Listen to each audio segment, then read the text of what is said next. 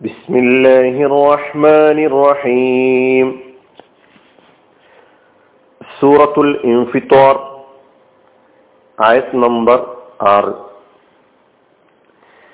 يا أيها الإنسان ما غرك بربك الكريم അല്ലയോ മനുഷ്യ ഉദാരനായ നിന്റെ നാഥന്റെ കാര്യത്തിൽ നിന്നെ ചതിയിൽപ്പെടുത്തിയതെന്താണ്? യാ അയ്യുഹൽ ഇൻസാൻ അല്ലയോ മനുഷ്യ മാ വർറക്ക നിന്നെ ചതിയിൽപ്പെടുത്തിയതെന്താണ്? ബിറബിക നിന്റെ നാഥന്റെ കാര്യത്തിൽ. അൽ കരീമി ഉദാരനായ ആറാമത്തെ ആയത്തിന്റെ അർത്ഥമാണ് നമ്മളിപ്പോൾ കേട്ടത്. കഴിഞ്ഞ ആയത്തിൽ നാം മനസ്സിലാക്കി ഓരോ ആത്മാവും ഓരോ മനുഷ്യനും അവൻ എന്തൊക്കെയാണോ ഈ ലോകത്ത് പ്രവർത്തിച്ചിട്ടുള്ളത്. എന്തെല്ലാം അടയാളപ്പെടുത്തലുകൾ നടത്തിയിട്ടാണ് ഈ ലോകത്തോട് വിട പറഞ്ഞിട്ടുള്ളത്? അതൊക്കെ അവന്റെ മുമ്പിൽ പ്രദർശിപ്പിക്കപ്പെടും ഹാജരാക്കപ്പെടും. എന്ന് പറഞ്ഞതിന് ശേഷം അള്ളാഹു സുബാനഹുവ താല ഈ ആയത്തിലൂടെ ഒരു ചോദ്യം ഉന്നയിക്കുകയാണ്. മാ ബിറബിക്കൽ കരീം. ഉദാരനായ നിന്റെ റബ്ബിന്റെ കാര്യത്തിൽ നിന്നെ ചതിയിൽപ്പെടുത്തിയത് എന്താണ് ഈ ആയത്തിൽ റ എന്ന ഒരു കലിമത്ത് മാത്രമാണ് നമുക്ക് പുതിയതായി മനസ്സിലാക്കാനുള്ളത്. ബാക്കിയുള്ള കലിമത്തുകളൊക്കെ പല ആയത്തുകളിലായി അറിഞ്ഞതാണ്. യാ അയ്യുഹൽ ഇൻസാൻ. യാ എന്നത് ഹുലിയ അയ്യുഹൽ കാഫിറൂൻ മുതൽ നാം മനസ്സിലാക്കുന്നുണ്ട്. നിദാഇന്റെ അദാത്താണ്. നിദാഇന് വേണ്ടി ഉപയോഗിക്കുന്ന ഹർഫാണ് യാ. വിളിക്കാൻ ഉപയോഗിക്കുന്ന. അയ്യുഹ.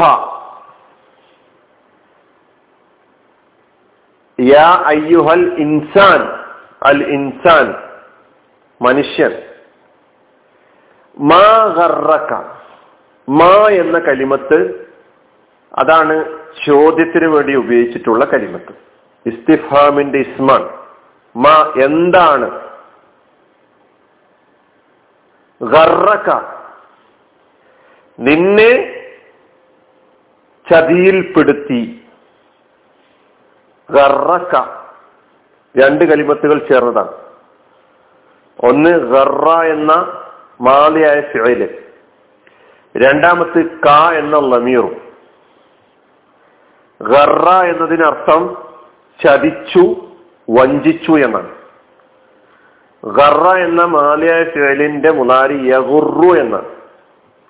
ഗറ യഗുറു അതിന്റെ മസ്ദർ ഗർറൻ എന്നും ഗിറത്തൻ എന്നും ഗുറൂറൻ എന്നും വന്നിട്ടുണ്ട്. മൂന്ന് മസ്തറുകളെയും നമുക്ക് മനസ്സിലാക്കാം.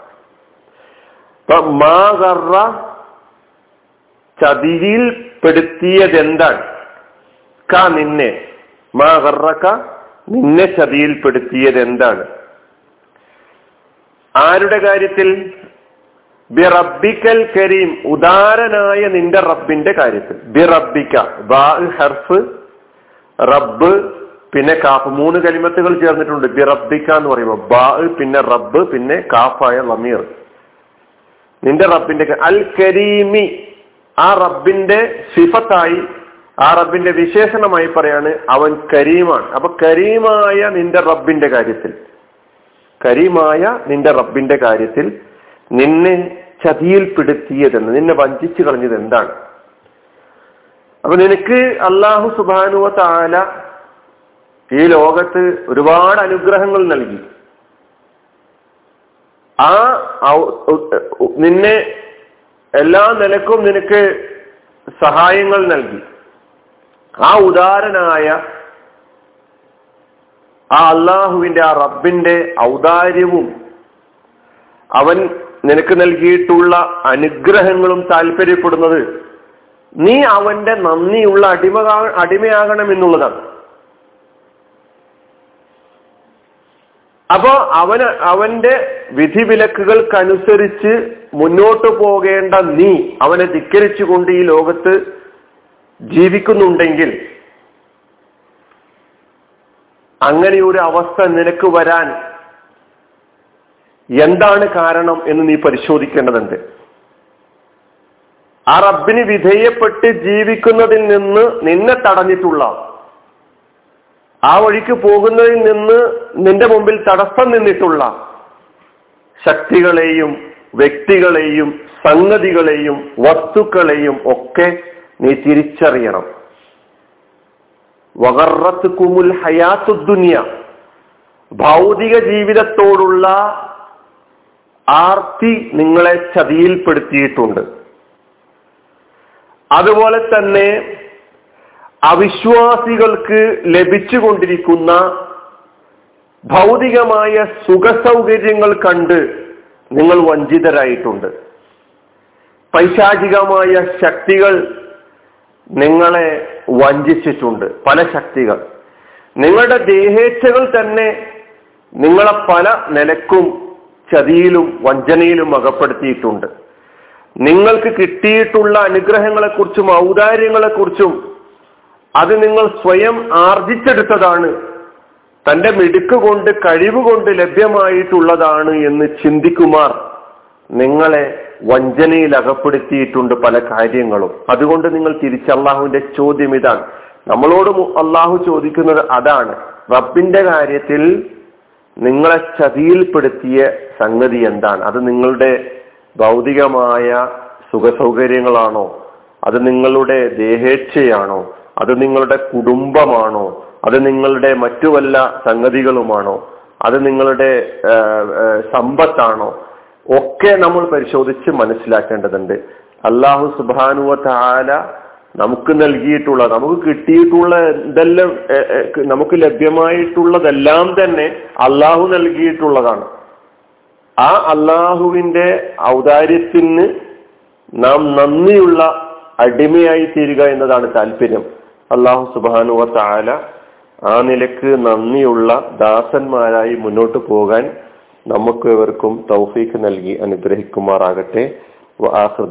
അനിൽഹമുല്ലാ റബ്ബില്ലാലമി അസ്സാം വലൈക്കും